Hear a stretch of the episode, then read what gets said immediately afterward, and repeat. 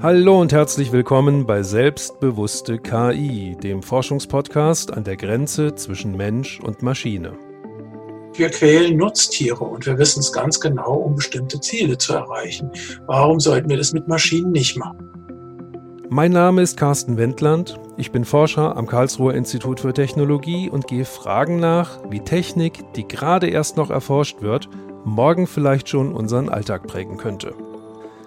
Kann künstliche Intelligenz ein Bewusstsein entwickeln? Wie könnte das überhaupt funktionieren und was würde das für uns bedeuten? Mein heutiger Gast zu dieser spannenden Frage arbeitet seit vielen Jahren zur Philosophie des Geistes, zur Philosophie der Kognitionswissenschaft, zur Wissenschaftstheorie der Neurowissenschaften mit ihren philosophischen Problemen und auch zur Neuroethik. Er ist einer der wenigen Philosophen, die mit Technik- und Naturwissenschaftlern gemeinsam und engen Projekten und Reflexionen zusammenarbeiten. Und er sagt, eine gute Philosophie muss zur Empirie passen, anstatt sie zu ignorieren. Er ist hochrangiges Mitglied in Expertengremien und er mischt sich ein, etwa mit der Forderung, der Industrie die Ethik wieder wegzunehmen. Er ist, man wird es ahnen, Professor für theoretische Philosophie, und zwar an der Universität in Mainz. Schön, dass wir heute miteinander sprechen können. Herzlich willkommen, Thomas Metzinger. Schönen guten Tag. Herr Metzinger, wie machen Sie das, dass Sie sich selbst als lebend empfinden? Das weiß ich nicht. Das weiß ja niemand von uns. Vielleicht lebe ich ja gar nicht. Vielleicht bin ich ja nur eine Simulation in einem großen Rechner von einem Lebewesen. Jedenfalls ist dieses bewusste Erleben der eigenen Existenz, ja, wenn man sich es genauer überlegt, was sehr Mysteriöses. Morgens wachen wir auf und kommen wieder zu uns selbst, aber wir machen das nicht, das Aufwachen. Das geschieht uns. In meiner eigenen Sprache heißt das, dass der Organismus, der Sie sind, sein phänomenales Selbstmodell wieder hochfährt. Also es ist so ähnlich wie der Bootvorgang beim Computer. Und dann erscheint auch der bunte Desktop mit all seinen Farben. Also eine Idee, wie wir uns Bewusstsein vorstellen können, ist als eine Benutzeroberfläche auf dem eigenen Gehirn, die manchmal angeschaltet ist und manchmal ausgeschaltet ist. Und auch interessant ist es, dass wir jeden Abend wieder ins Bett gehen und dann das Bewusstsein verlieren. Wir wissen dann nicht, dass wir jemals existiert haben und jemals wieder existieren werden, aber haben komischerweise keine Angst davor. Vom Sterben haben wir Angst, aber ins Bett gehen wir jeden Abend mit tiefem Vertrauen und geben all das auf, wonach Sie eben gefragt haben, das Erleben der eigenen Lebendigkeit. Und wir erwarten, dass wir am nächsten Morgen wieder aufwachen und der oder die gleiche sind, in der gewohnten Umgebung und dass sich nichts geändert hat. Das sind die Erfahrungen, die wir gemacht haben und die stellen wir auch gar nicht so in Frage. Nein, und äh, die Frage ist auch, woher wissen wir das eigentlich? Also, dass man denkt, man sei dieselbe Person wie gestern, heißt ja gar nicht, dass man sie auch wirklich ist. Philosophen nennen das das Problem der personalen Identität und jeder kennt es mit älteren Leuten, wie mir selbst zum Beispiel, die immer noch nicht verstanden haben, wie alt sie schon sind und äh, immer irgendwie noch meinen, sie wären ganz jugendlich. Ähm, Menschen können sich auch über ihre personale Identität täuschen. Manchmal, das wissen wir auch, zum Beispiel bei schweren Geisteskrankheiten, kann man völlig wahnhafte Vorstellungen darüber entwickeln, wer man ist und die auch fest glauben. Dann kann man aber auch zum Beispiel in der Demenz die Erinnerung daran, wer man war, vollständig verlieren. Und das, wonach Sie ganz am Anfang gefragt haben, Herr Wendland, dieses Gefühl, am Leben zu sein, das kann man in seltenen psychiatrischen Störungsbildern auch verlieren, nämlich in dem sogenannten Cotard-Syndrom. Es gibt tatsächlich Leute, die bei bestimmten Störungsbildern das robuste Erleben haben, dass sie tot sind, dass ihr Körper tot ist. Sie haben eben den Begriff des Bewusstseins erwähnt, der in diesem Zusammenhang eine große Bedeutung zu haben scheint. Wo ist in Ihrer Einschätzung nach das Bewusstsein zu finden oder wo sollte man danach suchen? Wir leben hier in einer sehr gehirnfixierten Welt momentan. Zum Bewusstsein ist oft der Frontalbereich des Gehirns im Gespräch. Andere suchen weiter hinten im Kopf. Manche arbeiten mit Rückkopplungsschleifen, die sie auch versuchen in K I-Systemen und in Hardware zu implementieren. Und seit einigen Jahren ist nun sogar auch der Darm im Gespräch. und vom Darmbewusstsein, vom Darmhirn die Rede, ja, bis hin zu Überlegungen, dass manche sagen, das Bewusstsein, das kommt von außen, das durchdringt uns, solange wir leben. Wenn wir nicht mehr leben, ist es irgendwann wieder weg. Können Sie das mal für uns sortieren? Wo ist denn das Bewusstsein und welche dieser Ansätze sollten wir besser verwerfen? Vor dreihundertfünfzig Jahren, da hat man gedacht, das war der kartesianische Dualismus, dass der Geist, das Bewusstsein sich dadurch auszeichnet, dass er keine räumliche Ausdehnung hat. Körperliche Dinge kann man teilen, durchschneiden, die sind im Raum. Und das Bewusstsein ist eben nirgendwo im Raum, der Geist ist nirgendwo im Raum. Und das war der Grund, warum ich weiter Philosophie studiert habe. Im fünften Semester war ich nämlich völlig verzweifelt und fand das alles völlig blöd und auch die Professoren ziemlich eingebildet. Und dann habe ich mal ein Seminar über die Leidenschaften der Seele, ein Buch von Descartes, gemacht. Und da hat mir der junge Privatdozent etwas erklärt, was ich noch nicht verstanden hatte bis dahin. Dass nämlich, wenn der Geist nicht im Raum ist, dass es dann auch gar keinen Ort geben kann im Gehirn oder anderswo, wo er die materielle Welt berührt. Descartes hat gemeint, das wäre in der Zirbeldrüse, wo die Lebensgeister die Seele drücken und stoßen.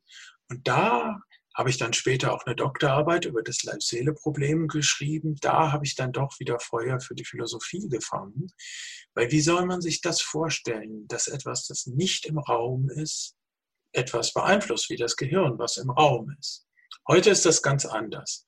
Heute sind fast alle Philosophen, die in dem Bereich arbeiten, Materialisten der einen oder anderen Art. Die streiten sich nur noch darüber, welche Form des Materialismus die richtige ist. Und ein ganz wichtiger Begriff ist heute das minimal hinreichende neuronale Korrelat des Bewusstseins.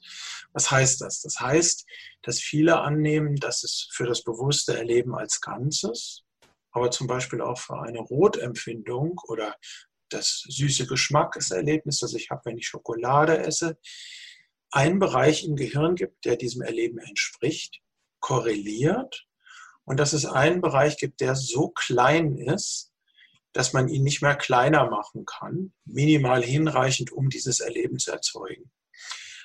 Das heißt, wenn man da eine Elektrode reinstecken würde ins Gehirn, dann würde man ein Roterlebnis erzeugen. Wenn man diesen Bereich kaputt machen würde oder durch ein Narkosemittel ähm, unterdrücken würde in seiner Aktivität, dann würde das Roterleben oder das Bewusstsein verschwinden. Das heißt, viele Leute suchen jetzt die hinreichenden Bedingungen im Gehirn für bestimmte Bewusstseinsinhalte oder für Bewusstsein als Ganzes. Und einerseits ist es so, dass wir da große Fortschritte gemacht haben. Da gibt es viel. Auf der anderen Seite äh, ist es so, dass wir das einfach nicht wissen. Und dass es einen äh, Wettstreit zwischen ganz verschiedenen Modellen gibt. Also das Rätsel ist noch da. Es gibt viele Ansätze. Und die Grundsatzfragen sind uns erhalten geblieben. Das würde ich nicht sagen. Die Grundsatzfragen haben sich verwandelt in viele, viele präzisere Fragen. Also aus dem, was wir für ein Problem gehalten haben, das Bewusstseinsproblem, ist auch nicht ein philosophisches oder wissenschaftliches Problem, sondern es ist ein ganzes Bündel von Problemen. Also wenn man zum Beispiel dann fragt, haben Fische Bewusstsein oder können Maschinen Bewusstsein haben? Da muss man immer nachfragen, was denn jetzt genau? Farben sehen, Gefühle, Ich-Gefühl, Erinnerung, was genau äh, meinen wir damit? Das heißt, eigentlich ist der wissenschaftliche Fortschritt so verlaufen, dass man manchmal gar nicht mehr weiß, worüber man eigentlich spricht, weil die ursprünglichen Frage, die Urfragen, die Anfangsfragen sehr viel feinkörniger gestellt werden, auf ganz viele verschiedene Arten heute. Wir haben auch im heutigen Gespräch wieder einen Fragensteller, der sich Ihnen kurz vorstellt und einige Spezialfragen an Sie hat. Mein Name ist Michael Mörike. Ich bin Vorstand der Integrata Stiftung für humane Nutzung der I T. Ich habe Kernphysik studiert und bin seit neunzehnhundertvierundsechzig in der I T tätig, die damals E D V hieß. Für die Integrata Unternehmensberatung habe ich vordem große technische Projekte geleitet, darunter auch Teile zur Entwicklung von B T X, dem Vorläufer des heutigen Internets. Und nun meine Fragen. Herr Professor Metzinger, kann es Bewusstsein ohne Selbstbewusstsein geben? Haben Sie sich das auch schon mal gefragt? Ich bin mir ganz sicher, dass es Bewusstsein ohne Selbstbewusstsein geben kann. Aber da gibt es ein paar Stolpersteine, über die man nachdenken muss. Erstmal muss man natürlich wissen, was Selbstbewusstsein eigentlich ist. Das hat bei Menschen ganz viele Bestandteile. Es gibt zum Beispiel das körperliche Selbstbewusstsein, das emotionale Selbstbewusstsein. Es gibt die Fähigkeit, Ich-Gedanken zu denken oder das äh, Personalpronomen der ersten Person richtig zu verwenden. Das heißt, ich zu sagen, um auf sich selbst Bezug zu nehmen. Das ist vielleicht etwas, was eine Maschine auch könnte. Und dann gibt es aber äh, ein etwas tieferes Problem. Wir können uns Bewusstsein ohne Selbstbewusstsein nicht vorstellen. Und das hat viele Philosophen dazu verleitet, diesen Fehlschluss zu machen, dass etwas, was man sich nicht vorstellen kann, auch logisch unmöglich ist. Warum kann man sich das nicht vorstellen? Na, weil einfach der Versuch, das vorzustellen, schon ein kleines Gefühl einer geistigen Anstrengung mit sich bringt. Jemanden, der das will, jemand, der versucht, einen ichlosen Zustand zu simulieren. Und dann haben wir natürlich schon wieder ein kleines Ego da drin. Natürlich haben sich über die Jahrhunderte viele Philosophen versucht, rauszudenken aus ihrem Bewusstsein und die absolute Außenperspektive einzunehmen, den Gottesstandpunkt. Aber das kann man halt nicht willentlich machen. Trotzdem gibt es eine große Klasse von Bewusstseinszuständen, zum Beispiel bei mystischen Erfahrungen, in denen das Ich-Gefühl verschwindet. Dazu gehören zum Beispiel spirituelle Erlebnisse vom sogenannten nicht-dualen Bewusstsein oder religiöse Einheitserfahrungen, Ganzheitserfahrungen. Solche Erfahrungen treten auch häufig auf bestimmten psychoaktiven Substanzen auf, wie Psilocybin oder L S D. Ähm, darüber gibt es viel Wissenschaft, insbesondere gibt es sehr viel neue Wissenschaft. Die Forscher nennen das Ego-Dissolution. Das heißt, sie untersuchen den Vorgang der Ich-Auflösung, schieben Leute in den Hirnscanner. Und ich selbst habe ein großes Forschungsprojekt gegründet, das M P E-Projekt an der Universität Mainz. Das läuft seit anderthalb Jahren, wo wir die Erfahrung reinen Bewusstseins in der Meditation untersuchen. Und wir werden vielleicht später sehen, dass das mit unserem Thema ganz viel zu tun hat. Das heißt, die Frage ist, was ist eigentlich die einfachste Form von Bewusstsein? Können wir sowas wie ein Minimalmodell von Bewusstsein bauen? Und da stellt sich halt heraus, um Bewusstsein zu haben, muss man kein Zeitempfinden haben. Es gibt ganz klare Zustände in der Meditation ohne Zeiterleben. Man muss dazu auch keine Gedanken und keine Gefühle haben.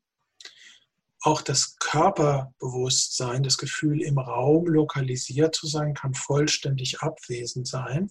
Damit habe ich mich die letzten Monate sehr intensiv beschäftigt. Wir haben zum Beispiel psychometrische Studien mit Meditierenden gemacht.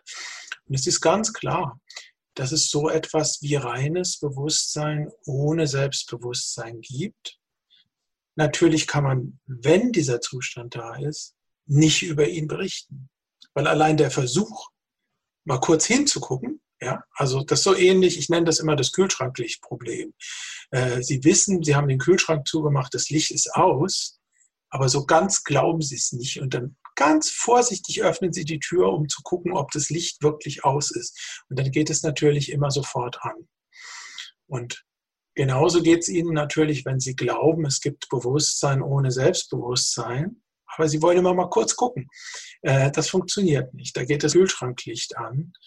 Und trotzdem wissen wir natürlich von den Mystikern, von den Mönchen, von den Heiligen, von den Meditierenden aller Kulturen und aller Jahrhunderte, dass es Bewusstsein ohne Selbstbewusstsein gibt. Nur so ein paar Kollegen von mir, die ein eingeschränktes Vorstellungsvermögen haben, die meinen, Selbstbewusstsein wäre eine notwendige Bedingung für ihr Leben. Sie haben eben das Kühlschranklicht erwähnt. Das hatte auch einige mysteriöse Eigenschaften, die man so landläufig nicht kennt. Ich plaudere jetzt mal aus dem Nähkästchen. Ich habe mit einem Hersteller von Kühlschränken gesprochen, der gesagt hat, dass das Licht sogar manchmal dann brennt, wenn die Tür zu ist. Das ist etwas, was die meisten nicht wissen, da haben wir es schon. Weil es dann als Wärmequelle verwendet wird, um die Temperatur im Kühlschrank zu regeln. Also eine Sonderfunktion. Die Lampe kann auch an sein, wenn man nicht hinguckt. Das und ist ja interessant. Das führt jetzt auch zu der nächsten Frage von Michael Mörike, der sich Gedanken darüber macht, welche emotionalen Zustände denn Maschinen haben könnten. Könnten Maschinen stolz sein? Ja, da weiß man natürlich nicht, was das jetzt heißt. Heißt das, dass Maschinen ein bisschen eingebildet sein könnten, also stolz im schlechten Sinne, oder dass sie, das fände ich viel interessanter, Selbstachtung vielleicht im Sinne von Immanuel Kant besitzen könnten, indem sie sich selbst einen Wert zuschreiben. Und in der Tat halte ich das ähm, für äh, ein Risiko, das überhaupt nicht äh, wahrgenommen worden ist in der aktuellen Diskussion um die K I-Ethik. Es könnte ja sein, dass, und das ist jetzt eine etwas längere Geschichte, dass eine Maschine sich selbst, ihrem eigenen Leben, ein, ihrer eigenen Existenz, Leben tut sie ja nicht, einen hohen Wert zuschreibt. Also Sie würden sagen, die Maschine lebt als solches nicht? Nein, Maschinen also sind ist, keine sie ist, Lebewesen. Sie ist kein Lebewesen? Okay. Ja. Ich wollte es also, noch mal klären. Ja. Ich wollte es noch mal geklärt haben. Wir machen ja einen großen Bogen. Und, äh, aber dennoch könnte sie sich selbst ein Ich zuschreiben? Und möglicherweise auch einen Wert, sagen Sie, im Sinne eines positiven Wertes, Würde, Selbstachtung und so weiter zuschreiben. Dann wäre da auch eine gewisse Empfindlichkeit im Spiel, denn diese Würde wäre ja auch verletzbar. Ja, das ist jetzt eine sehr schwierige Frage. Ich fange mal lieber von vorne an. Also, was wir anständig behandeln müssen, was, wie Philosophen sagen, ein Gegenstand ethischer Überlegungen ist, ist in der ersten Annäherung alles, was leiden kann. Das heißt, wir müssten eine Theorie über bewusstes Leiden haben. Das wäre zum Beispiel in der Tierethik auch wichtig, weil völlig klar ist, dass die Art und Weise, wie wir mit Tieren umgehen, ethisch nicht haltbar ist. Die meisten Tiere, die wir essen, sind leidensfähige, selbstbewusste Kreaturen. Und so etwas Ähnliches könnte uns mit Maschinen auch passieren.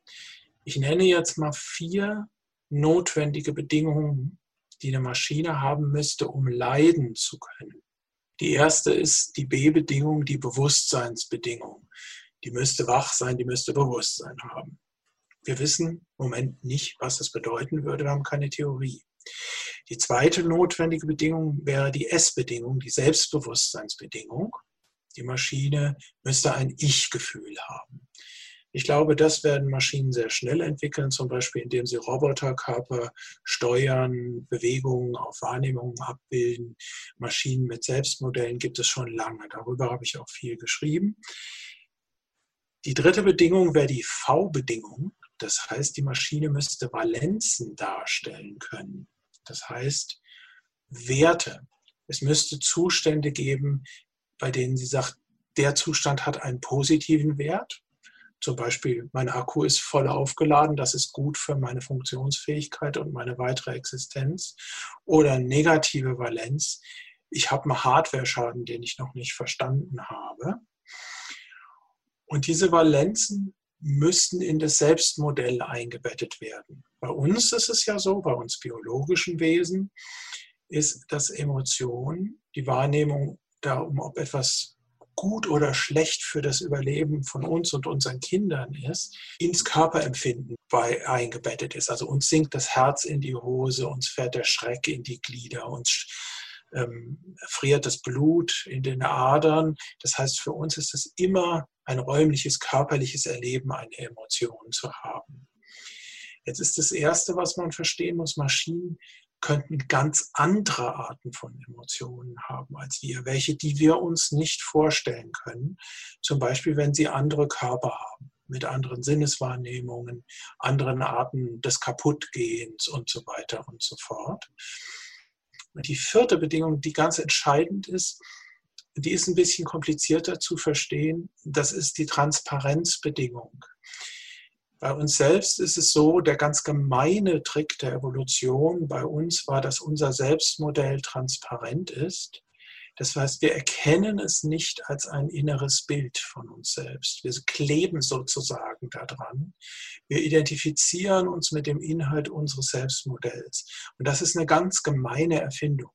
Wenn das Tier nämlich Hunger hat, Durst hat, Schmerzen hat, Angst empfindet, empfindet es es sozusagen ganz direkt und unvermittelt im eigenen Körper und kann sich nicht davon distanzieren. Das heißt, in der biologischen Evolution war dieses Leiden, dieses Identifiziertsein mit einem Körper und seinen Gefühlen ein ganz gemeiner und sehr wirksamer Trick, die Tiere vorwärts zu treiben, dass sie nach Lösungen suchen, dass sie sich schützen, dass sie aufpassen und so weiter, dass sie solche Zustände verhindern. Und ähm, diese vier Bedingungen, ich sage nicht, dass es hinreichende Bedingungen sind, aber man kann sich meiner Meinung nach sehr gut vorstellen, dass die in der Maschine realisiert werden. Also wie gesagt, Roboter mit Selbstmodell gibt es heute schon. Und ähm, dass man denen Valenzen einbaut, positive und negative Bewertungsfunktionen, auch überhaupt kein Problem. Und wenn sie sich damit identifizieren, das heißt, wenn in der Maschine das Gefühl auftaucht, das ist meine eigene Angst, das ist mein eigener Schmerz, das ist meine eigene Verzweiflung, dann hätten wir tatsächlich sowas wie bewusstes Leiden. Und das ist auch das, was wir auf jeden Fall verhindern sollten. Was ich jetzt eben gesagt habe, das hat aber interessante Konsequenzen. Wenn eine von diesen notwendigen Bedingungen nicht gilt, dann brauchen wir uns auch keine Sorgen zu machen. Das heißt, wenn die Maschinen zum Beispiel kein Ich-Gefühl hätten, dann könnten sie auch nicht leiden. Das ist die tiefste Erkenntnis der buddhistischen Philosophie vor zweitausendfünfhundert Jahren. Wenn die Maschinen Ich-Gefühl und Bewusstsein hätten, aber wie manche Philosophen früher gesagt hatten, ihre eigene Existenz sie nichts angeht. Das heißt, die einfach keine Wertigkeit für sich selbst haben, auch keine Gefühle, die es ganz kalt und rational hinnehmen, wenn ihr Körper kaputt geht, die zum Beispiel nicht wie Lebewesen eine Angst vor dem Tod hätten, dann könnte es auch sein, dass solche Systeme Bewusstsein, Selbstbewusstsein haben und nicht leiden, wie wir Menschen und Tiere auf dem Planeten. Jetzt kann man sich natürlich fragen, Sie haben eben am Anfang nach Emotionen gefragt. Es haben ja wahrscheinlich auch nicht alle Tiere Emotionen auf dem Planeten. Ja, ich gehe jetzt mal so als Laie davon aus, dass Insekten keine Gefühle haben und auch Reptilien nicht. Also ich gehe mal davon aus, dass die Tiere, die Brutpflege hatten, Mutter-Kind-Bindung, bestimmte Arten von Wirbeltieren, dass die Emotionen entwickelt haben über die Mutter-Kind-Bindung im Wesentlichen, die das sind, was wir Menschen heute Gefühle nennen. Und da Maschinen überhaupt nicht aus so einer Evolution stammen, könnte es ja sein, dass manche Maschinen eher sind wie Insekten. Also viele Roboter sind ja sogar Insektenkörper nachempfunden der biologischen Intelligenz oder so wie Reptilien. Aber wenn Sie so eine Eidechse in ihr kaltes Auge schauen, dann merken Sie schon, die Intelligenz, die Eidechsenintelligenz ist irgendwie ganz anderes als unsere. Irgendwas ist da nicht. Ja, äh, auch wenn sie ihren Schwanz verliert, weil eine Katze mit ihr spielt. Sie, die hat zwar diese motorischen Fluchtreflexe, aber möglicherweise gibt es da drin keinen emotionalen Stress im, im engeren Sinne. Und diese ganzen Fragen, die wir jetzt so ein bisschen umkreisen, die sind natürlich ganz wichtig für die K I-Ethik und für die Maschinenethik. Sie vertreten ja unter anderem auch die Position des negativen Utilitarismus. Und in dem geht es darum, das Leid und Leiden auf der Welt zu vermeiden, im Jetzt und auch in der Zukunft. Ähm, wenn jetzt eine Maschine, ein Roboter leiden würde, in der Art, wie Sie es eben beschrieben haben, könnte es nicht sein, dass dieses Leiden dass der Roboter sich selbst zuschreibt, letztlich auch nur eine interne Simulation ist. Also dass der Roboter sich selbst gegenüber so tut, als ob, und sich zwar etwas zuschreibt, aber letztlich das ohne Wirkung bleibt. Wir hätten es dann also mit einer Imitation von Leiden zu tun. Ist das nicht auch eins dieser Probleme, bei denen man genauer hinschauen muss? Nicht, dass wir am Ende unseren Zuschreibungen bezogen auf Roboter selbst auf den Leim gehen. Ja, das ist ein großes ähm, Problem, das Sie nennen, und auch ein sehr wichtiges. Das hat der amerikanische Philosoph Hilary Putnam schon Anfang der sechziger Jahre in einer Serie von neun Aufsätzen genau diskutiert. Also wann wir, war der Erste, der gefragt hat, wann sollten wir Robotern Bürgerrechte zuschreiben? Und hat dann erstmal gesagt, da kommen ja bei normalen Leuten, kommt also die ganz langweiligen Standardantworten sind immer, ja, aber die sind ja gar nicht lebendig und die haben ja gar keine Gefühle und so. Und da hat er schon damals gesagt, ja, das ist, wie man sagt, die haben schwarze Hautfarbe, andere Menschen, die sollten keine Bürgerrechte haben. Das sind Hardware-Kriterien. Und ähm, jetzt ist natürlich die Frage, was ist der Unterschied zwischen einem Wesen, das Schmerzverhalten sehr erfolgreich simuliert? Philosophen nennen sowas manchmal auch einen Zombie, also etwas, was funktional isomorph zu mir ist, das sogar schreien würde, aber es gibt diesen Innenaspekt nicht, diesen phänomenalen. Das führt natürlich zu noch weiterführenden Fragen. Woher wissen wir eigentlich, dass unser eigener Schmerz nicht nur eine Simulation ist und wir Maschinen sind, die sich dauernd selbst täuschen? Aber das lasse ich jetzt äh, nochmal ähm, beiseite. Natürlich können wir Systeme bauen, die Schmerzverhalten simulieren und auch die Intelligenz, die durch Leiden entsteht. Ähm, ich mache mal einen kleinen Schlenker, um das zu illustrieren. Ich habe die letzten beiden Jahre in der europäischen High-Level Expert Group for Artificial Intelligence gearbeitet. Wir hatten unsere letzte Sitzung vorgestern. Wir haben unter anderem Ethikrichtlinien für, die, für den Umgang mit künstlicher Intelligenz in Europa entwickelt, von denen ich selbst als Ethiker, der da mitgearbeitet hat, sehr enttäuscht bin. Und eines der Themen, das in dem Dokument stand, das schon letztes Jahr veröffentlicht worden ist, war künstliches Bewusstsein, genau das Thema, worüber wir hier reden. Und das ist von einer Mehrheit der Vertreter komplett unterdrückt worden. Also alle Passagen sind rausgelöscht worden aus dem äh, Dokument. Ähm, überwiegend auf Drängen der Wirtschaftslobby, äh, die natürlich keine... Ähm, also die Leute nicht verunsichern will, will ihre Märkte entwickeln, wir sollen alle diese Produkte kaufen und will nicht, dass da komische philosophische Diskussionen auftauchen, wachen die Dinger irgendwann auf oder so. Deswegen wurde dieses Thema komplett unterdrückt, wie zwei, drei andere Themen auch. Und ähm, da gab es aber eine interessante Diskussion, wo ich gesagt habe, naja, wir sollten überhaupt auch nicht nur riskieren, dass mit europäischen Forschungsgeldern mal künstliches Bewusstsein erzeugt wird, solange wir nicht wissen, was wir da eigentlich tun und dass wir möglicherweise künstliches Leiden erzeugen. Dann sagte der eine, wieso, wir quälen und bestrafen Tiere doch auch, damit sie schneller lernen. Und wenn ich äh, den Dingern eine steilere Lernkurve verpassen kann, indem ich sie auch noch ein bisschen quäle und bestrafe, dann würde mich das interessieren. Dann könnten wir doch effektivere K I bauen, effektivere Roboter. Ähm, wir bestrafen ja auch unsere Kinder und erziehen die. Und wir quälen Nutztiere und wir wissen es ganz genau, um bestimmte Ziele zu erreichen. Warum sollten wir das mit Maschinen nicht machen? Und das erzähle ich deswegen, damit man sieht, es gibt da auch eine ganz andere Einstellung zu.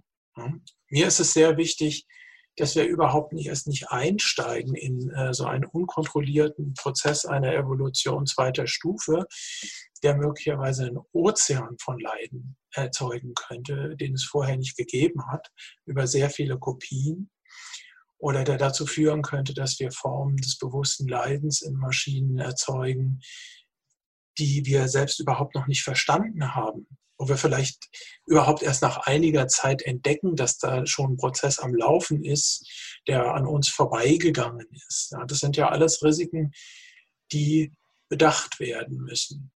An der Stelle haben Sie auch eine klare Position und fordern ein Moratorium für synthetisches Bewusstsein und sagen, lasst mal für dreißig Jahre die Finger von diesem Thema und entwickelt nicht in diese Richtung, um zu verhindern, dass nicht plötzlich doch aus irgendwelchen Gründen, weil die notwendigen Bedingungen erfüllt sind, die Sie erwähnt haben, plötzlich ein leidensfähiges, synthetisches Wesen entsteht. Da sind Sie ja sehr streng. Ja, ich habe äh, das seit einigen Jahren schon gesagt, immer mal so angedeutet, auch in diesem deutschen äh, Buch Der Ego-Tunnel, äh, dass wir jetzt uns nicht auf so eine schräge Bahn begeben sollten, einfach weil bestimmte Forscher ein Interesse daran haben, damit berühmt zu werden. Und das muss ich jetzt noch ein bisschen erläutern. Also ich bin selbst in der Bewusstseinsforschung ganz aktiv seit über dreißig Jahren drin. Ich bin einer, der die Association for the Scientific Study of Consciousness gegründet hat. Und ähm, mich beunruhigt es etwas, dass es jetzt vier Labore auf der Welt schon gibt. Kollegen von mir, die ich sehr respektiere und hochschätze, Stanislas Dehaene in Paris, Nao Tsuchiya in Melbourne in Australien, Ryota Kanai in Tokio und äh, Michael Grazianos Gruppe in Princeton, die ganz explizit sagen, wir fänden das total cool, künstliches Bewusstsein zu machen und wir würden es auch sofort tun, wenn wir wissen, wie es geht. Wie man das macht. Das äh, möchte ich nicht, weil wir, glaube ich, die Folgen einer solchen historischen Entwicklung gegenwärtig überhaupt nicht übersehen können. Ich muss dazu aber was sagen, um das zu verdeutlichen. Ich selbst als jemand, der sich mit dem Problem des Bewusstseins seit über dreißig Jahren sehr intensiv beschäftigt hat, glaube nicht, dass das morgen passieren wird und ich glaube auch nicht, dass das übermorgen passieren wird. Also ich halte das künstliches Bewusstsein etwas, was es in weit entfernter Zukunft geben wird oder vielleicht gar nicht. Aber der Punkt ist, ich kann mich ja täuschen. Es gibt aus der Wissenschaftsgeschichte einige Beispiele, zum Beispiel bei der Kernspaltung, wo die Experten, die den Durchbruch geschafft haben, sechs Monate vorher noch Medienvertretern gesagt haben, das schaffen wir entweder nie, aber frühestens in fünf Jahren. Und dann sind plötzlich unerwartet ein paar Sachen zusammengekommen. Synergien nennt man das aus verschiedenen Wissenschaftszweigen. Gerade die Pioniere, die geglaubt haben, wir kriegen das nicht hin. Die sind dann die, die auf einmal schneller das schaffen. Und sowas könnte hier auch passieren. Wir haben große Fortschritte in der mathematischen Modellierung des menschlichen Gehirns. Es gibt gute theoretische Überlegungen zu Bewusstsein. Es gibt Fortschritte in der K I. Es könnte sein, dass ganz unerwartet ein sehr kluger Doktorand in China das alles auf die richtige Weise zusammenfügt. Und dann ist dieser historische Durchbruch äh, plötzlich da, unerwartet für alle. Deswegen ist es wichtig, dass wir uns jetzt schon über die Ethik Gedanken machen. Die E U-Kommission in Brüssel wollte das nicht. Die hat dieses Thema ganz absichtlich unterdrückt, wie zwei, drei andere Themen auch. Und ähm, ich fordere jetzt einfach, dass wir erstmal auf die Bremse treten, dass zum Beispiel in Europa keine Forschungsgelder ausgegeben werden sollten für jede Art von Forschung, die auch nur riskiert. Also die, nicht nur die, nicht direkt, die direkt künstliches Bewusstsein anstrebt, sondern die riskiert, dass es aus Versehen entsteht und dass wir erstmal ganz in Ruhe darüber nachdenken sollten, was denn hier vielleicht riskant ist, was sicher ist, ähm, was wir alle wollen. Und äh, deswegen denke ich, bis zweitausendfünfzig sollten wir das einfach mal lassen. Äh, ein bisschen beruhigt mich, dass ich glaube, meine berühmten Kollegen, die alle darüber reden, machen eigentlich nur Wind, äh, weil sie Forschungsgelder anziehen wollen. Ich glaube nicht, dass sie das äh, im Ernst bald hinkriegen, aber man weiß ja nie. Angenommen, wir würden jetzt in Europa Regelungen finden und tatsächlich vermeiden, dass ein künstliches Bewusstsein aus Versehen entstehen könnte. Was löst das denn in Ihnen als Ethiker aus, wenn Sie wissen, dass andere Forschergruppen auf der Welt überhaupt nicht juckt, was wir hier in Europa uns an ethischen Vorgaben selbst setzen? Die machen selber weiter. Sie erwähnten ja schon den Wettbewerb, den es in diese Richtung gibt. Wie ist das für Sie als Ethiker? Ein Risiko ist das, was man in der Ethik äh, das Race to the Bottom nennt, also ein Wettrennen um die niedrigsten ethischen Standards. Das kann man sich so ähnlich vorstellen ähm, wie bei der Steuerflucht, ja, dass reiche Leute aus Deutschland ihr Geld in Sicherheit bringen, äh, irgendwo äh, in Panama oder sonst wo, weil sie das Gemeinwohl schädigen wollen damit. Genauso ist es natürlich zum Beispiel auch in dem militärischen Problem eines K I-Wettrüstens. Ja, ein ganz großes Problem, das vielleicht damit auch zusammenhängt, wenn wir hier Forschung verbieten. Das gilt genauso wie mit Primatenexperimenten, Affenexperimenten. Dann hat man das Risiko, dass die Forschung abwandert in Bereiche nach China äh, oder in die U S A, wo wesentlich laxere Standards gelten. Ich selbst habe mich auch bemüht, weil ich glaube, dass es eigentlich nur was bringen würde, wenn wir eine globale Charta hätten mit Regeln für die künstliche Intelligenz. Aber ich erinnere mich noch sehr gut, ich habe letztes Jahr einen Vortrag in Washington gehalten und mit ein paar hochrangigen Juristen und anderen Leuten da geredet. Und die haben mir ganz offen ins Gesicht gesagt, wir wollen keine globalen Verhandlungen, wir wollen nur Regeln für amerikanische Firmen. Mhm. Und wir wollen, das wird eh alles viel zu langsam und zäh auf der globalen Ebene, das funktioniert nicht. Und wir wollen auch nicht Ethik-Quatsch, wir wollen Fairness und Transparenz für amerikanische Firmen. Und der ganze Rest, den Firlefanz, den könnt ihr da in Europa machen. Das ist natürlich dann auch ein Unterschied. Man sieht, wozu, man sieht aktuell, wohin das führt. Ja, ganz aktuell kann man sich das anschauen in Amerika. Aber man muss natürlich auch sehen, dass wir hier in Europa sehr alleine sind zwischen den beiden großen Playern China und Amerika und dass die unsere Werte nicht teilen. Und was, wenn denen irgendjemand sagt, um mal bei unserem Thema zu bleiben, künstliches Bewusstsein ist militärisch relevant oder man kann damit viel Geld verdienen, dann wird das natürlich gemacht. Das ist überhaupt keine Frage. Aber ich plädiere in der Ethik immer auch für ein Prinzip Selbstachtung. Was meine ich damit? Dass man das Richtige auch dann tut und ausspricht, wenn die Hoffnungen auf einen Erfolg und eine Einigung gering sind. Ja, ähm, dass wir, auch wenn es im globalen Kontext oder sogar in Europa selbst nicht gelingt, ernsthafte ethische Regeln für die K I zu entwickeln, trotzdem einfach immer weiter über das nachdenken, was richtig wäre und das auch aussprechen, unsere Forschungsergebnisse. Einfach aus Respekt vor uns selbst.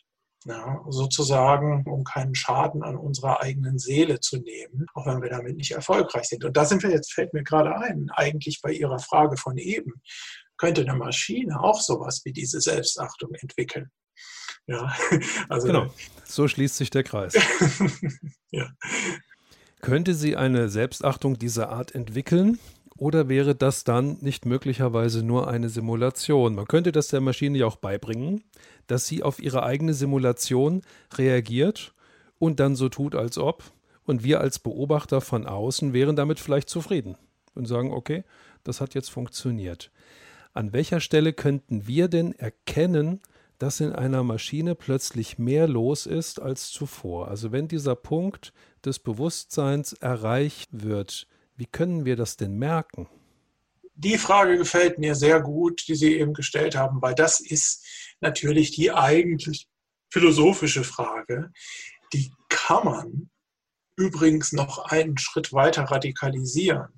Also man könnte auch fragen, woran merken wir selbst eigentlich, dass wir bewusst sind und dass wir nicht nur Bioautomaten sind, die auf ihre eigene innere Simulation reagieren. Zu der eigenen inneren Simulation könnte ja gehören, dass wir Bewusstsein haben. Also wir könnten Bioroboter sein, die darauf reingefallen sind, auf ihre eigene innere Simulation. Das sagt ja der Kollege Dennett beispielsweise. I am a Biorobot, ja, und ist damit auch sehr erfolgreich. Ja, natürlich. Also man kommt mit diesen Aussagen definitiv in die Medien und bekommt Aufmerksamkeit. aber es trägt nicht zur Beantwortung der Frage bei. Ja. Meine Frage ist, kann man diese Frage denn überhaupt beantworten? Also ich glaube schon. Also man kann natürlich ein großes philosophisches Problem aufmachen. Alles, was wir, philosoph- äh, was wir wissenschaftlich erforschen können, sind Funktionen. Ja? Also Input-Output-Relationen, auch feinkörnige Funktionsmuster im Gehirn. Und es gibt so eine standardphilosophische Diskussion, die sagt, dass phänomenale Qualitäten wie Röte oder vielleicht auch die Bewusstheit selbst nicht funktional analysierbar sind und dass wir deswegen Simulationen eines bewussten Wesens niemals unterscheiden können von einem bewussten Wesen. Das halte ich aber für völlig falsch und eigentlich auch widerlegt. Es gibt vielleicht logisch mögliche Welten, in denen das so ist. Aber in dieser Welt, in der wir leben, ist es nicht so. Und zwar wissen wir ja auch, dass mit dem Bewusstsein auch bei Tieren ganz bestimmte messbare ähm, Fähigkeiten einhergehen. Zum Beispiel erhöht Bewusstsein die Selektivität des Verhaltensprofils. Das heißt, wenn Sie schon mal einen Schlafwandler beobachtet haben, der ohne Bewusstsein nachts den Gang lang tappt, das sieht man, dass da was fehlt. Da fehlt in der motorischen Verarbeitung etwas, was Forscher auch Kontextsensitivität nennen. Der ist sehr starr in seinen Reaktionen, wie Insekten. Der ist nicht gerade flexibel, der Schlafwandler. Auch die Adaptivität des Verhaltensprofils, das heißt sich anpassen, an Umgebungen und so, ist ziemlich schlecht. Im Volksmund denkt man immer so, im Schlafwandler passiert schon nichts, besonders wenn der auf dem Dach ist, den soll man nicht wecken. Aber das stimmt gar nicht. Schlafwandler tun sich weh. Schlafwandler stürzen. Schlafwandler stoßen auch wo an. Das heißt, das bewusstes, bewusste Informationsverarbeitung ist eine bestimmte Form von Intelligenz, die erzeugt Flexibilität, Adaptivität, Kontextsensitivität, das kann man messen. Das hängt wohl damit zusammen, dass das System integriertes Realitätsmodell hat, das auch zum Beispiel in der Zeit ein bisschen ausgedehnt hat, ausgedehnt ist, dass es sowas wie einen gelebten Moment gibt. Da gibt es schon sehr viele ähm, Arten. Ähm, auch scheint es so zu sein, dass man Bewusstsein braucht für bestimmte sehr schnelle Lernvorgänge. Also wenn man, dass man eine Sache, die einem nur einmal wehgetan hat, dann wirklich für immer gelernt hat. Das kann man alles sehr genau wissenschaftlich untersuchen und wir wissen ziemlich viel darüber, für welche der Fähigkeiten, die wir Menschen haben, Bewusstsein notwendig ist und die ohne Bewusstsein einfach nicht funktionieren. Und könnten wir so weit gehen, wenn wir diese Fähigkeiten bei den Maschinen beobachten, dass wir ihnen dann das Bewusstsein nicht nur zuschreiben, sondern uns auch darauf verlassen können sollten, dass dieses Bewusstsein in den Maschinen jetzt da ist? Ja, da steckt natürlich eine zweite Frage drin, die auch ganz wichtig ist, die Sie eben nennen, nämlich die soziale Konstitution von Bewusstsein.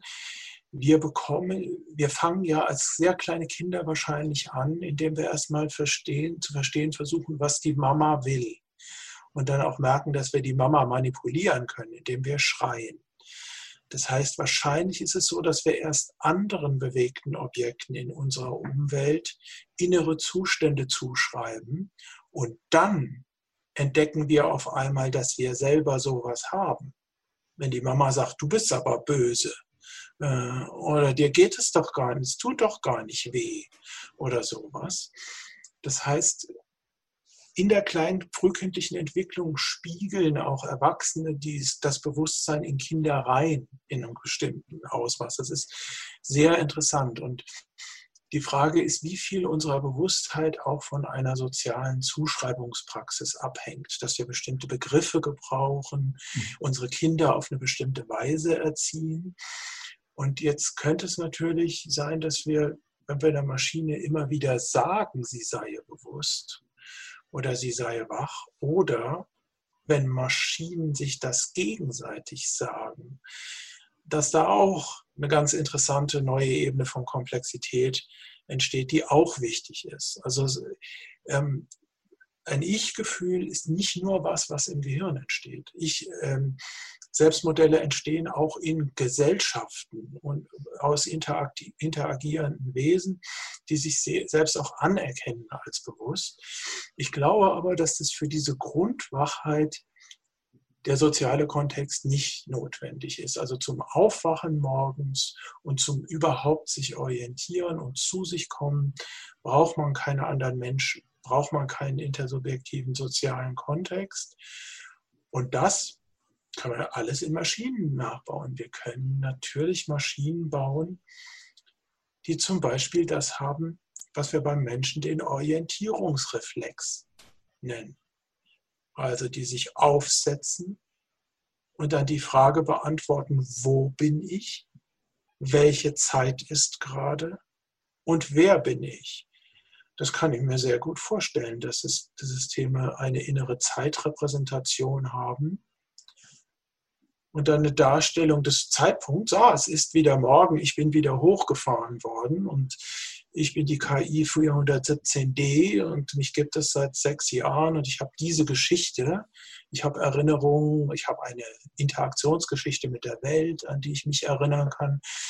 All das könnte es in Maschinen geben. Und wir wissen es ja bei uns selbst gar nicht, ähm, wann der kritische Übergang stattfindet, weil wir ja diese frühkindliche Amnesie haben. Also wir alle können uns ja sehr schlecht an irgendwas erinnern, was vor dem Alter von zwei Jahren war. Und die meisten von uns gehen davon aus, wenn ein kleines Kind mit anderthalb Jahren weint oder schreit, dass es was erlebt. Das heißt, wir haben schon Sachen erlebt, bevor wir sprechen konnten, bevor, Sachen, die noch nicht zu unserer inneren Lebensgeschichte gehörten. Und ich glaube, so eine einfache Art von Bewusstsein könnte natürlich auch in Maschinen entstehen. Ja. Wissen, wo man ist, was man selbst im Unterschied zur Umgebung ist, welche Zeit jetzt gerade ist. Das könnte passieren. Und um das aufzugreifen, wäre dann vielleicht auch eine neue Fachdisziplin gefragt, eine Art Pädagogik für künstliche Systeme, die sich mit Bildungs- und Erziehungsfragen für synthetisches Bewusstsein beschäftigt. Würden Sie so weit gehen? Naja, vieles deutet ja darauf hin. Also das Erste, ich bin ja schon einige Jahrzehnte dabei, das Erste, was wir sehr bald gelernt haben, ist, die Systeme brauchen einen Körper.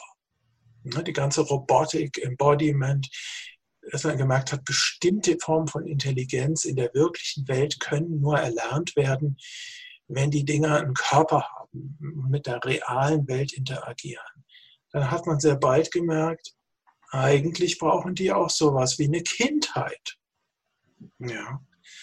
Die müssen, wie bestimmte Roboter in Japan, die ich gesehen habe, lernen, auf dem Bauch zu krabbeln und sich selber aufzusetzen, also sozusagen aus dem Nichts heraus, solche komplexen Motormuster äh, zu evolvieren. Dann gibt es natürlich spannende äh, Experimente zum Spracherwerb. War ich selber mal am Wissenschaftskolleg in Berlin dran beteiligt, wie Systeme eine eigene Sprache erzeugen können. All das. Also wir werden verkörperte Systeme haben, wir werden Systeme haben, die eine Kindheit haben. Und dann werden wir natürlich auch in einen Prozess reinkommen, wo wir nicht mehr kontrollieren können, in welche Richtung das geht oder selber nicht mehr verstehen. Das ist ja bei uns auch so. Unsere Kinder überraschen uns. Die werden auf einmal frech, die hauen auf einmal ab, die rauchen heimlich, ja? die, die machen irgendwas, womit die Eltern nicht gerechnet haben. Und je mehr Autonomie wir diesen Systemen geben, desto häufiger werden die uns auch überraschen oder vor Rätsel stellen. Und ein so ein Rätsel könnte sein, ja, äh, äh, tut das dem jetzt wirklich schon weh? Oder tut er nicht ja. nur so, als ob? Ja. ja. Okay, jetzt beschäftigen Sie sich ja auch damit, wie Theorien entstehen und wie sie wieder vergehen. Und angenommen, man ist jetzt wissenschaftlich viele Jahre lang begeistert auf einem Holzweg unterwegs und bekommt dann irgendwann die Erkenntnis, dass man eigentlich falsch lag. Wie schwierig ist das, in so einem aktiven Forscherleben plötzlich umzusteuern? Also, wer hat denn das gesagt? Das war Max Planck, ne? Dass es mit Beerdigungen nur vorwärts geht äh, eigentlich. Äh, Menschen sind so, dass sie ab in einem gewissen Alter festhalten an, ist ja auch verständlich, an Theorien, in die sie ihr ganzes Leben tausende von Stunden von Arbeit investiert haben. Das sieht man auch in der deutschen Philosophie, das sieht man in wissenschaftlichen Disziplinen. Ja, es ist, es ist schwer, ein Kant-Forscher zu sein und alles zu wissen über Kant und sein ganzes Leben investiert zu haben. Und dann kommen junge Leute und behaupten frech, das sei nicht wirklich relevant mehr, obwohl sie es gar nicht kennen. Ja, und so geht das natürlich Generation über Generation von Forschern, definiert was Neues für sich, was sie wirklich relevant finden. Und das Problem bei dem Prozess ist, dass manche nicht erkennen, Philosophen wissen das besonders gut, dass das Rad schon mal erfunden worden ist vor zweitausend Jahren oder dass es auch schon mal andere Leute gab, die da sehr tief drüber nachgedacht haben, obwohl die keine Computer und keine Naturwissenschaft im eigentlichen äh, Sinne hatten. Trotzdem ist, sehe ich ja zum Beispiel jetzt im Moment, also ein Hauptproblem, ganz einfaches Problem ist, die Bundesregierung bräuchte Hunderte von erstklassig ausgebildeten Experten in Ethik und künstlicher Intelligenz. Die Firmen brauchen das. Wir haben das nicht, weil eine verschwindend geringe ähm, Zahl von deutschen Philosophen sich für künstliche Intelligenz interessiert hat und da kompetent geblieben ist in dem Bereich. Deswegen haben wir jetzt eine riesige Lücke. Die Industrie füllt die. Facebook macht an der T U München eine eigene Ethikausbildung. Äh, und warum? Das kann sich jeder denken. Das heißt, uns fehlen jetzt, und das ist auch so ein bisschen die Verdrängung der älteren Generation der Geisteswissenschaftler, die immer ähm, gedacht haben, na, das ist was Böses. In meiner Studentenzeit, ich erzähle Ihnen jetzt nochmal eine Geschichte aus meinem Leben, als ich nach meiner Doktorarbeit neunzehnhundertsiebenundachtzig mein erstes Seminar an der Universität Frankfurt halten durfte, da habe ich dem den Titel Künstliche Intelligenz und Philosophie gegeben. Dann, als ich mit klopfenden Herzen in diesen Raum hundertvier war es, glaube ich, rein äh, wollte, da konnte ich da nicht rein, weil eine Traube von Menschen vor der Tür standen und alles war pechschwarz mit Leuten und ich konnte noch nicht mal zur Tafel vor mit meinem klopfenden Herzen. Die wollten mich auch nicht reinlassen. Ich dachte, was muss der jetzt noch mit seinen Turnschuhen ganz nach vorne? Und im Grunde waren die alle gekommen, um das zu verhindern. Um es zu verhindern. Ja. Ich dachte, das wäre jetzt ihr Publikum, die Geschichte hat so schön angefangen. Ich dachte, das wäre das Publikum gewesen, Nein, das so an diesem Thema interessiert ist. Künstliche Intelligenz, das hatte man in, in der Frankfurter Schule noch nie gehört, neunzehnhundertsiebenundachtzig da. Und äh, Hilary Putnam, die amerikanischen Debatten waren da natürlich völlig unbekannt im angelsächsischen Bereich. Und wir hatten als Studenten ein Wort, das hieß protofaschistisch. Und ich glaube, viele hatten das Gefühl, das ist was, das ist protofaschistisch. Künstliche Intelligenz, im Ernst darüber nachdenken, ob geistige Funktionen von Menschen, von rationalen, freien Subjekten auf Maschinen dupliziert werden können, das ist politisch gefährlich. Also da waren ganz viele Leute, die Gefühle hatten, glaube ich, hier soll was politisch Gefährliches lanciert werden. Wir wissen zwar nicht, was es ist, aber wir sind schon mal dagegen. Ja, und, und äh, das, das war so da die, die, die Stimmung. Und das zeigt eigentlich was. Das zeigt eine Abwehrhaltung in den Geisteshaltungen, in den Geisteswissenschaften gegen wissenschaftliche Trends, die sie verpasst haben, aus Selbstgefälligkeit. Das konnte man damals schon sehen. Und man sieht heute, dass es einfach sehr wenige Philosophen in Deutschland gibt, die überhaupt halbwegs was von diesem Bereich verstehen. Und das ist jetzt auf einmal politisch auch ein Problem, weil die Bundesregierung natürlich gute Beratung bräuchte und wir viele solcher Leute ausbilden müssen. Und das, das hängt mit den Belohnungsstrukturen in akademischen ähm, Werdegängen, in Institutionen zusammen. Wenn es eine Belohnung dafür gibt, einfach Kant, Fichte, Schelling, Hegel auswendig zu lernen. Damit kann man bis fünfunddreißig fertig sein und man dafür Professor werden kann. Dann machen das viele Leute. Wenn es Belohnungen dafür gibt, sich mit brandaktuellen, wichtigen Themen wie künstliche Intelligenz zu beschäftigen, das auch viele Leute. Aber die Anreizstruktur, Belohnungen waren bei uns so, ähm, dass wir jetzt ein bisschen Probleme haben. Ja. Das ist der Schweinezyklus in der Philosophie. Ja, das haben Sie jetzt gesagt. Ja, ja. Ich würde gerne nochmal den Holzweg aufgreifen. Möglicherweise sind wir ja zurzeit auf einem Holzweg, was die K I anbelangt. Ich möchte einmal in die achtziger Jahre zurückgehen. Da gab es auch solche Kampagnen. Eine Kampagne bezog sich darauf, dass man mehr Milch trinken soll. Da wurden T-Shirts verteilt, auch an den Schulen. Darauf stand, die Milch macht's. Und es wurde viel Milch produziert und irgendwann, äh, einige Jahre später, ähm, hat man gemerkt, so viel Milch braucht man gar nicht. Und den Viehwirten wurden dann Verschüttungsprämien dafür gezahlt, um die ganze produzierte Milch wieder irgendwie unaufhörlich loszuwerden. Ich erinnere mich auch noch daran. Ja, ja, ja, ja, ja. Und sagen wir heute vielleicht ganz unbedacht, die K I macht's und sind auf einem ähnlichen Holzweg?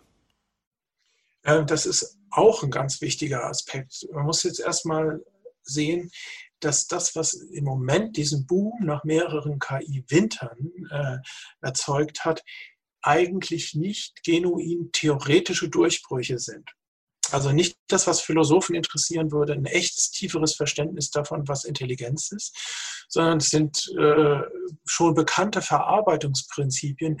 Bloß zwei Sachen sind besser geworden. Die Hardware ist viel schneller geworden und wir haben wesentlich größere Datenmengen zur Verfügung, mit denen wir die Systeme trainieren können. Das heißt, die Dinger haben im Moment auf dem, was man die Performance-Ebene nennt, große Erfolge, die auch die Fachleute überraschen. Das heißt, es gibt bestimmte Dinge in der natürlichen Sprachverarbeitung, Gesichtserkennung und so weiter, Bildverarbeitung, die funktionieren jetzt auf einmal praktisch gut. Man darf das nicht verwechseln mit einer tiefen theoretischen Einsicht, sagen wir mal, in das Wesen des menschlichen Geistes oder sogar in das, was Bewusstsein ist. Es ist nur einfach so, dass wesentliche Dinge jetzt viel besser funktionieren. Und allein das reicht ja auch schon aus, um diese ganzen ethisch relevanten Risiken zu erzeugen. Also im militärischen Bereich, Massenarbeitslosigkeit, Automatisierung. Das sind nicht äh, immer solche Science-Fiction-Szenarien. Also das nächste Szenario ist äh, große Arbeitslosigkeit. Das könnte schon zweitausenddreißig auf uns zukommen. Und zwar nicht durch äh, Cutting-Edge-K I, sondern durch ganz altmodische Automatisierung in der äh, Produktion. Und allein das kann schon dramatische gesellschaftliche Folgen haben. Sollte zum Beispiel vielleicht ein äh, Grundeinkommen äh, notwendig machen, führt zu neuen Verteilungs- und Gerechtigkeitsproblemen in Gesellschaften. Das heißt, es sind nicht immer diese Science-Fiction-Themen, die für die Ethik wichtig sind, sondern ganz andere. Zum Beispiel wird ja sehr viel Gutes auch auf uns zukommen im Bereich der Medizin. Die Frage ist, wie verteilt man den medizinischen Fortschritt dann so, dass wirklich alle davon profitieren und nicht nur reiche Leute zum Beispiel oder Privatpatienten und so weiter und so fort. Sie sagen, die Systeme sind nicht zwingend qualitativ besser geworden, sondern sie sind schneller geworden. Sie sind stärker vernetzt, der Speicher ist günstiger geworden und dementsprechend haben wir heute Systeme, die es vom Grundansatz auch schon vor zehn Jahren hätte geben können, heute eben in lauffähiger Form. Der qualitative Durchbruch ist es nicht. Die Wirkungen sind aber schon gegeben.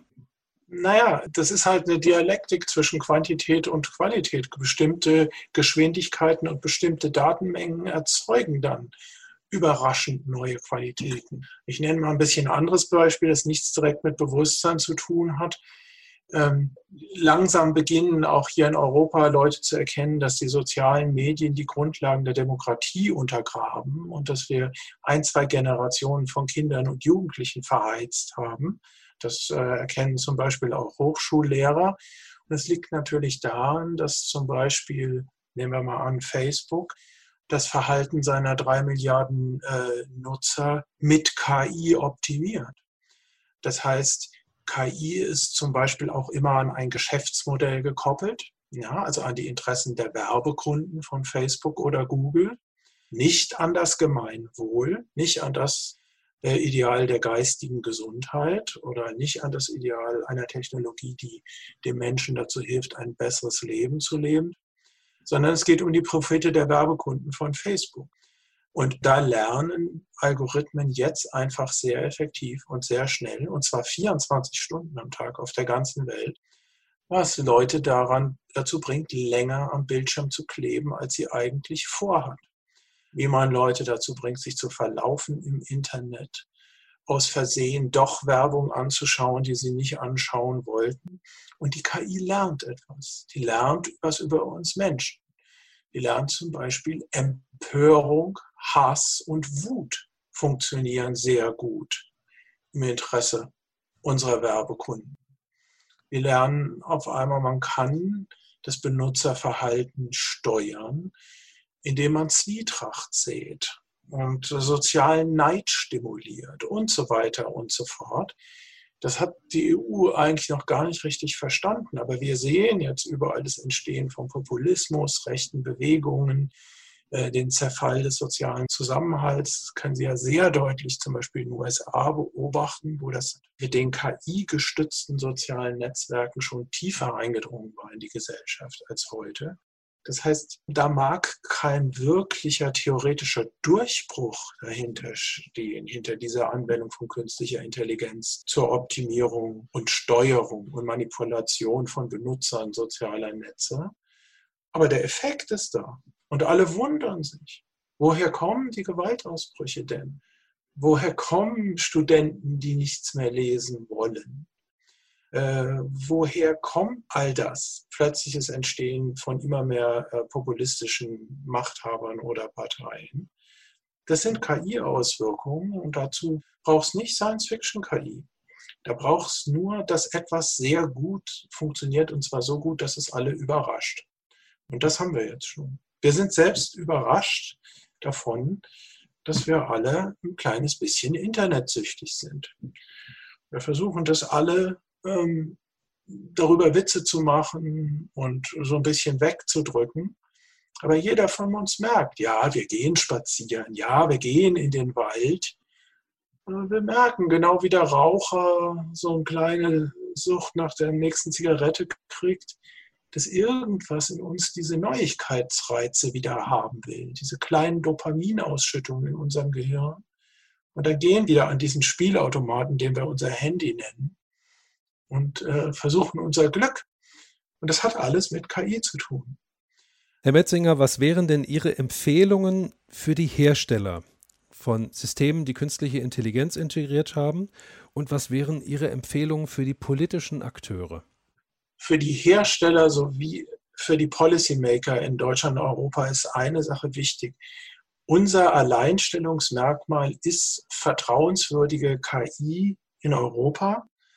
Und der strategische Vorsprung, den wir uns gegenüber diesen übermächtigen Akteuren China und ähm, U S A erarbeiten können, ist, wenn wir das mit dem Green Deal von Frau von der Leyen verknüpfen. Das heißt, wenn wir hier vertrauenswürdige K I herstellen, die Umwelttechnologie, insbesondere im, im Blick auf den Klimawandel und alles, was auf uns jetzt sehr stark zukommen wird, attraktiv ist, dann wird die ganze Welt nach Europa schauen und dann wird die ganze Welt europäische K I kaufen wollen, wenn uns das gelingt.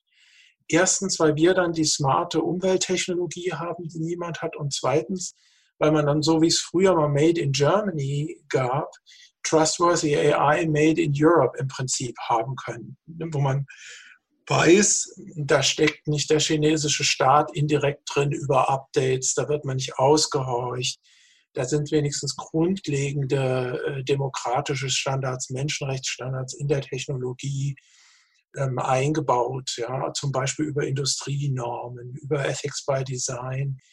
Das könnte auf dem Weltmarkt ähm, noch unsere Chance sein in dieser schwierigen Situation, weil K I aus Amerika und K I aus China wahrscheinlich genau diese Qualität nicht haben wird, der Vertrauenswürdigkeit. Und das sollten auch ähm, deutsche und europäische Produzenten bedenken mit solchen Systemen, dass sie nicht ihren Ruf aufs Spiel setzen. Ja? Weil ein Skandal, wenn sich das einmal wie bei der Autoindustrie rumgesprochen äh, hat, die Technologie ist nicht sauber, die betrügen, dann ist der Rufschaden da. Und das zu vermeiden, das könnte strategisch sehr klug sein. Sie würden also auf vertrauenswürdige K I setzen, hier in Europa eine künstliche Intelligenz, der wir den weißen Hut aufsetzen und nicht den schwarzen, in dem Vertrauen, dass das Gute letztlich gewinnt. Nee, das ist nicht so. Ich habe nicht das Vertrauen, dass das Gute letztlich gewinnt. Das muss ich ganz deutlich sagen. Also meine persönliche Lebenserfahrung deutet einfach nicht in diese Richtung. Aber man kann ja versuchen, das Gute trotzdem anzustreben und äh, zu tun. Ähm, sehr gut, besser als das, was wir in Brüssel gemacht haben, war zum Beispiel der Bericht der Deutschen Datenethikkommission. Ja, Frau Woben hat da wirklich einen großen Erfolg gemacht. Das ist differenzierter als unsere Ethikrichtlinien, die wir in Brüssel erarbeitet haben. Das heißt, die Möglichkeit besteht, wenn der politische Wille dazu da ist, das umzusetzen. Ich selbst äh, bin skeptisch, aber wir sollten es zumindest pro, äh, ähm, probieren und wir sollten auch an ein anderes Stichwort wirklich nochmal denken, nämlich an die digitale Souveränität. Wir haben die im Moment nicht. Ja, wir werden von amerikanischen Geheimdiensten bis auf die Knochen ausgehorcht. Ähm, Wir haben uns völlig unterworfen amerikanischen Softwarekonzernen, Microsoft und Google, obwohl wir die Möglichkeit mit Open Source Software hatten überall. Wir müssen einfach auch unsere politischen Institutionen davor schützen, auf dem Weg über Technologien, über Software, über K I-Dienste übernommen zu werden aus Amerika oder aus China. Das würde sich wirklich lohnen, da ein besonderes Augenmerk drauf zu richten. Und da sind wir in unseren eigenen Wertebildern und unserem eigenen Bewusstsein gefragt. Ja, natürlich. Es gehört aber auch dazu, dass wir zum Beispiel mit China einen ehrlichen und offenen Dialog über deren Ethik führen. Die haben nämlich auch eine philosophische Tradition.